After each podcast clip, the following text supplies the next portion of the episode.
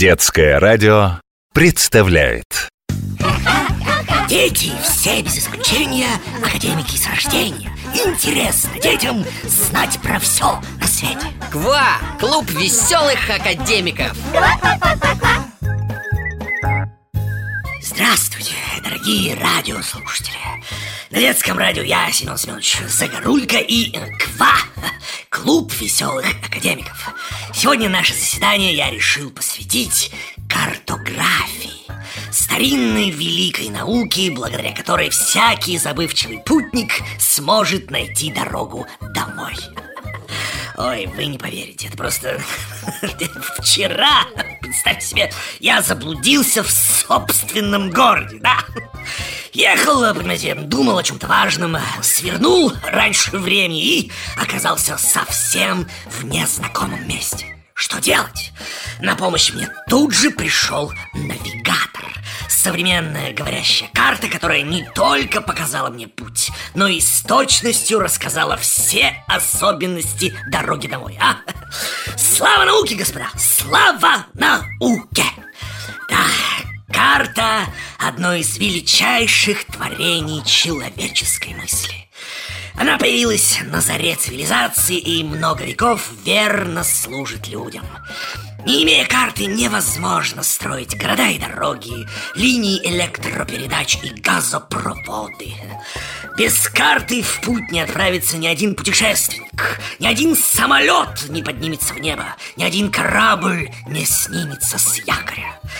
Составлением карт занимаются люди особой профессии – картографы. О плодах их работы мы и поговорим сегодня. Как появились первые карты? Почему на них север располагается сверху, а юг снизу? Как трагические ошибки картографов повлияли на судьбы людей, а забавные на историю географических названий? Прошу всех занять удобные места. Лекторий. Здравствуйте, здравствуйте, мои академики. Сегодня мы посвящаем наше заседание картографии. И поскольку у нас не так уж много времени, попробуем поговорить о самом важном. Когда же появились первые карты? О, вы не поверите. Это случилось еще до появления письменности. Вы спросите, как же так? А очень просто. Первыми картографами были наши древние предки. Археологи обнаружили изображения примитивных карт местности в наскальных рисунках и глиняных дощечках. Мудрейшие умы Древней Греции, Рима, Китая, Египта, арабских стран внесли огромный вклад в развитие картографии.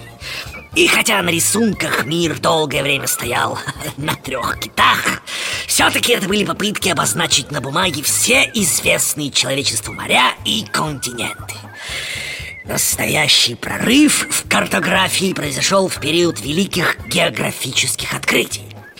Из путешествия в путешествие заполнялась карта мира И сейчас уже никого не удивляет, что на ней есть Антарктида, Америка А ведь когда-то, когда-то о них никто не знал И именно карты помогли людям увидеть портрет Земли как только путешественник открывал что-то новое, он тут же наносил это новое на карту. И вот, пожалуйста, один любопытнейший факт.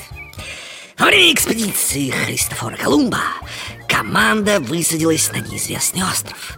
Его решили назвать в честь святого Иоанна – Сан-Хуан.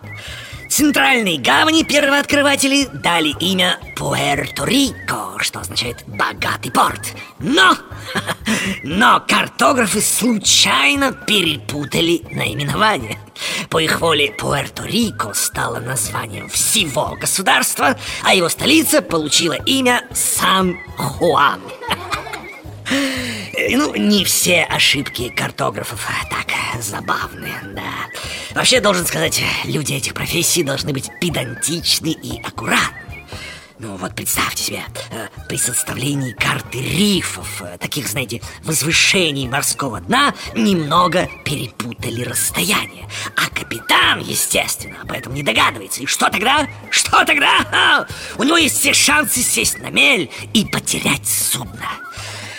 Почти то же самое произошло с великим путешественником Витусом Берингом, в честь которого назван Берингов пролив.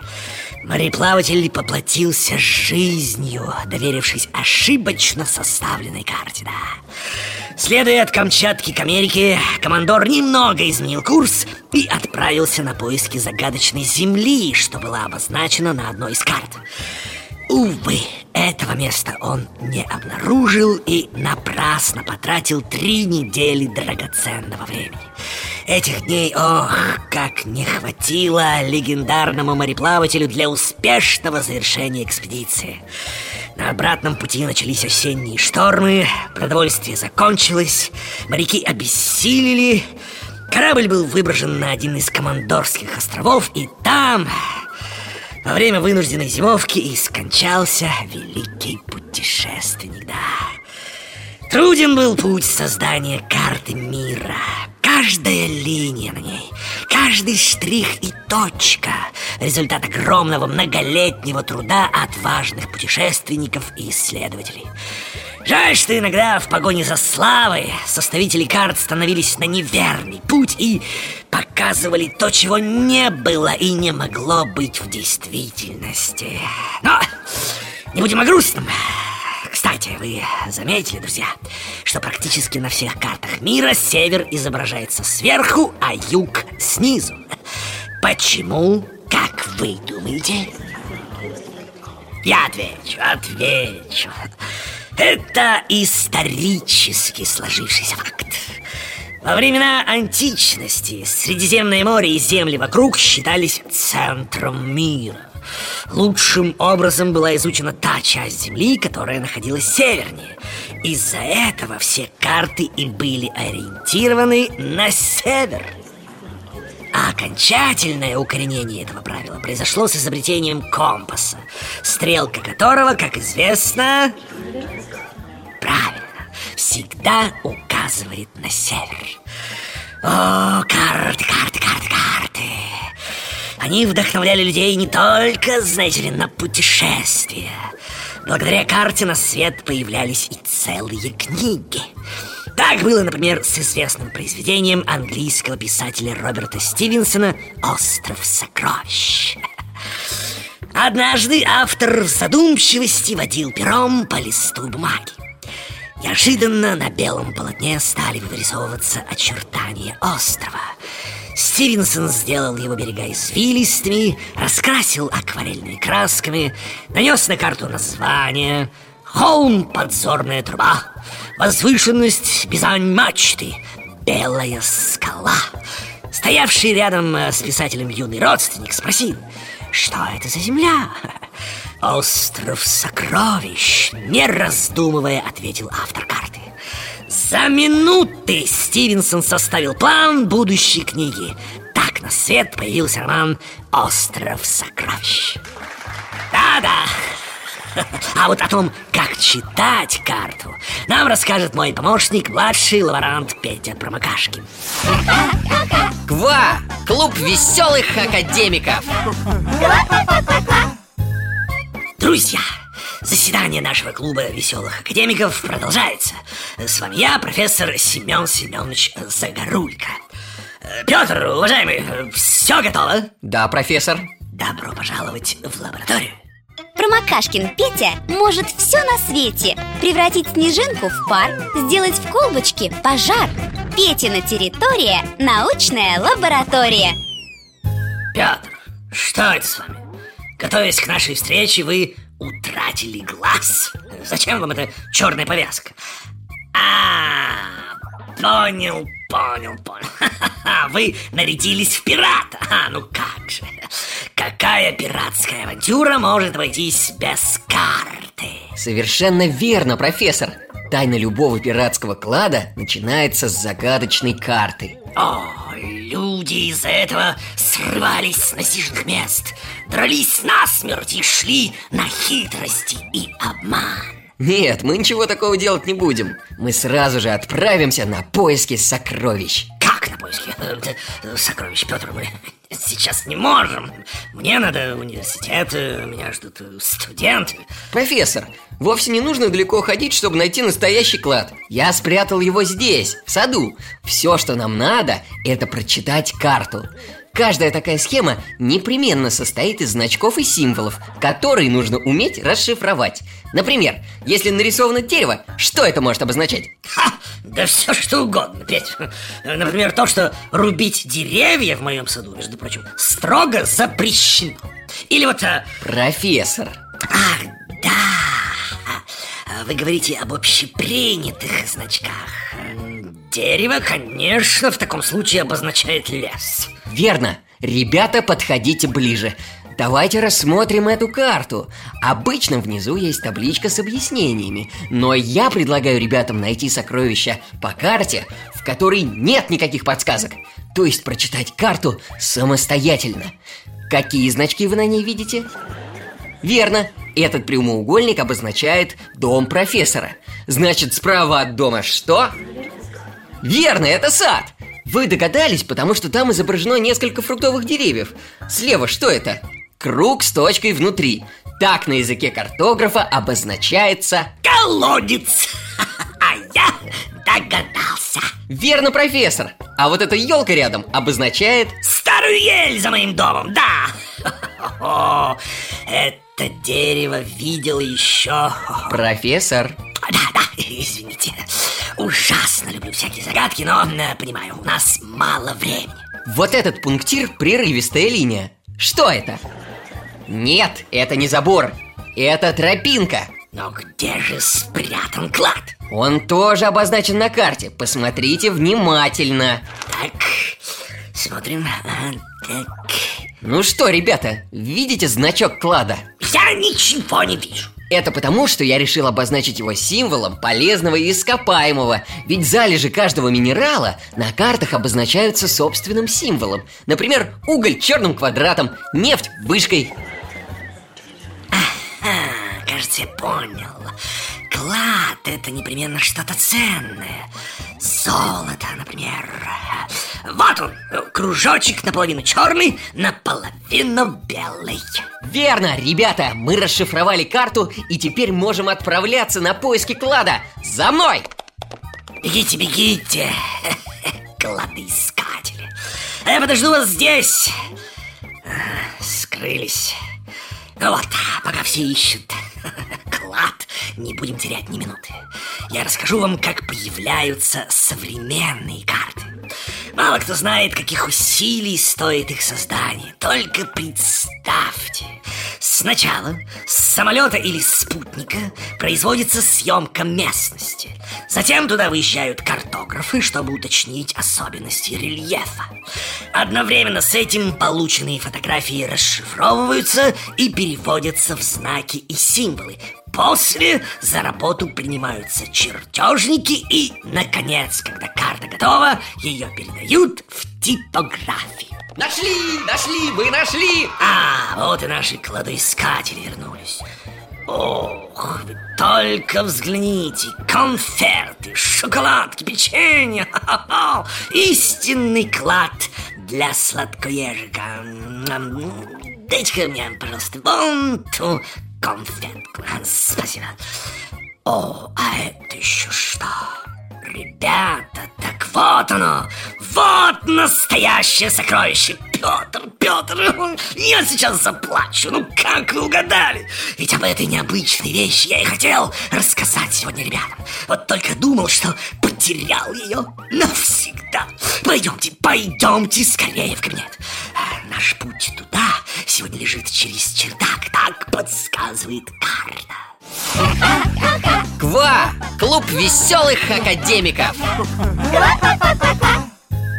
Друзья, рад сообщить вам, что заседание клуба веселых академиков продолжается. Я, профессор Семен Семенович Загорулько, рад приветствовать вас в моем кабинете. Тема нашего сегодняшнего заседания – карты и картография. Проходите, пожалуйста, побыстрее. Скажет вам любой ученый, кто наукой увлеченный Место в мире лучше нет, чем научный кабинет Друзья, проходите, проходите, садитесь. О, боже мой, боже мой, Петр, где же вы его нашли? Я всю неделю искал мое сокровище. Простите, профессор, я хотел вам сделать сюрприз. И вам это удалось. А, В пятом классе мне подарили эту совершенную карту мира. Весь земной шар уместился у меня в ладонях. С океанами и материками, горами и озерами, пустынями и лесами. Помню, я прижал этот подарок к себе и переносил из комнаты в комнату. Вращал, вращал. И тогда континенты крутились вокруг собственной оси с бешеной скоростью. Это был незабываемый подарок. Я сохранил его на всю жизнь вы, надеюсь, догадались, мои радиослушатели, о чем идет речь. Да, конечно же, я говорю о глобусе, самой совершенной карте Земли. О биографии этой замечательной вещицы и хотел сегодня я вам рассказать. А, глядите, здесь у меня в кабинете целая коллекция глобусов. Две тысячи лет назад мастер по имени Кратес из Пергама сделал шар земной, который был так чудесен, что несколько античных писателей воспевали его в своих произведениях. Конечно, самый древний глобус не сохранился, но жив, например, старенький экземпляр из телячьей шкуры, натянутой на металлические ребра. Вот этот? Это его копия. Я заказал у одного мастера. А это что? Это копия другого. Огромный, правда. Больше полуметра его диаметр. Когда-то его изготовил немецкий географ Мартин Бехайм из города Нюрнберга. Профессор, ну это неправильный глобус. На нем чего-то не хватает. Верно, верно. Какого континента тут нет, ребятки? Ну, конечно, Америки. Но почему? Да потому что тогда об Америке еще не знали. Колумб только отправился в свое путешествие, только узрел неведомые земли, а Мартин Бехайм об этом еще не знал. Вот это да! А это что за малютка? О, это копия еще одного уникального экспоната. Карманный глобус, да, величиной с апельсин. Смотрите, он открывается. Оп! Да, видите, с наружной стороны шар – это карта Земли, а на внутренней части полушарии располагается звездное небо. Отправляясь в опасное путешествие, мореплаватели брали такой глобус с собой, положив его в специальный футляр из акульей кожи. Глобусы украшали росписью, драгоценными камнями и оснащали разными хитроумными приспособлениями. Например, был глобус-часы. На нем можно было определить время в любой точке земного шара, ведь глобус вращался непрерывно. Здорово! А у нас в России когда появился первый глобус? Точнее, глебуз. Именно так, да, у нас называли первые глобусы. Первый глебуз подарил царю Алексею Михайловичу один голландский мастер. Высота его была почти три метра. Глобус показывал не только моря и континенты, но и рассказывал, где и какие животные проживают. Слоны, крокодилы, олени, лошади. Вот это да! А на современных глобусах тоже рисуют животных? Есть такие. Нынешние глобусы, как и карты, делятся по специальностям. Политические показывают государство, физические изображают рельеф Земли, а есть глобусы, на которых изображена флора и фауна планеты, то есть растения и животные. Есть еще глобусы астрономические и лунные Есть! Я как раз хотел рассказать вот об этом Очень редком космическом глобусе Смотрите, его берут на борт космонавты во время полета этот глобус все время вращается с такой же скоростью, что и Земля. Только посмотрит на него командир космического корабля и сразу же понимает, над какой страной или материком он пролетает. А, лучше сказать, проносится. Класс! В общем, ребятки, современный мир невозможно представить без карт, картографов и картографии. Я считаю, в каждом современном доме на стене непременно должен висеть портрет Земли или стоять ее объемное изображение. У меня есть, прямо над кроватью Я ложусь спать и представляю себя настоящим путешественником Как это точно сказано, Петр И я в детстве часами сидел рядом с глобусом и воображал, в какие страны поеду Куда полечу или поплыву Где побываю, когда, разумеется, стану взрослым Странная штука. Получается, карты – это не только знания, но и вдохновение. Они учат нас мечтать. И, по-моему, это здорово, друзья. Но дело время, потехе час. Наша программа подошла к концу. Пора прощаться. Так быстро? Ну что ж, впереди еще много интересного. До новых встреч в клубе веселых академиков! До новых открытий, друзья! Дети все без исключения академики с рождения. Интересно детям знать про все на свете. КВА! Клуб веселых академиков! Ква-ква-ква-ква-ква!